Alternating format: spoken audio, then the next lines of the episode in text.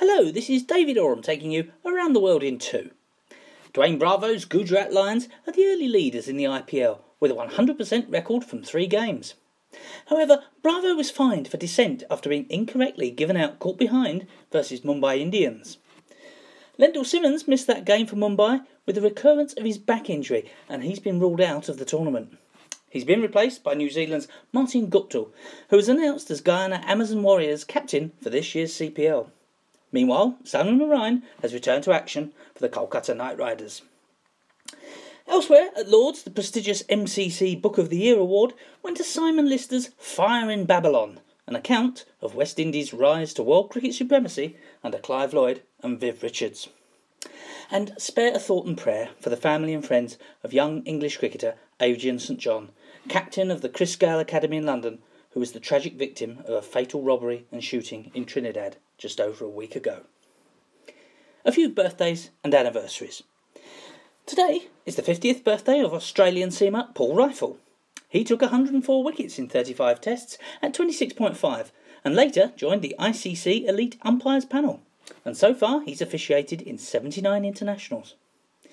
Friday is the 90th birthday of Arnold Wight. He played three times as a batsman for British Guiana in the 1940s before moving to Canada. He had three younger brothers who also played for the territory. Norman was an off spinner, appearing 23 times between 1946 and 1959, and died aged 87 in Florida in January. Leslie was a batsman who averaged 66.3 in first class cricket and played one test for West Indies in 1953, scoring 21.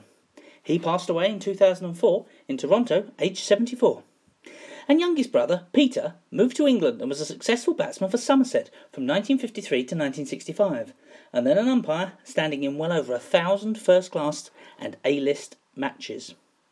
Peter passed away last New Year's Eve, aged 85. Other birthdays and anniversaries this week include the 1919 birth of former West Indies captain John Goddard on Thursday, the 23rd birthday of Trinidad's Akeal Hosein on Sunday, the 1930 birth of Barbados's Roy Marshall next Monday, and the same day the 29th birthday of Grenada's Nelon Pascal, who played three times for West Indies in 2009-10. Saturday is the 80th birthday of New Zealand's John D'Arcy, who learned of the death of his father on the eve of the Lord's Test of 1958, but still opened the batting and made second top score in the first innings. Unfortunately, it was only 14, as New Zealand were all out for 47. In the second innings, he top scored with 33, as New Zealand were all out again for 74. And finally, Saturday is the 30th birthday of Zulqarnain Haider, who played eight times for Pakistan since 2007. But did you know that in November 2010, having just helped his side to a last over, one wicket ODI win over South Africa, he fled the country and made his way to the UK, where he instantly claimed asylum, announced his international retirement, and reported that he'd received death threats from match fixing bookmakers. Within six months, he returned home, having been assured of his safety, and was fined 500,000 rupees by the Pakistan Cricket Board. Haider subsequently said the whole episode had been a misunderstanding and he'd been suffering from stress. I leave it to you to draw your own conclusions.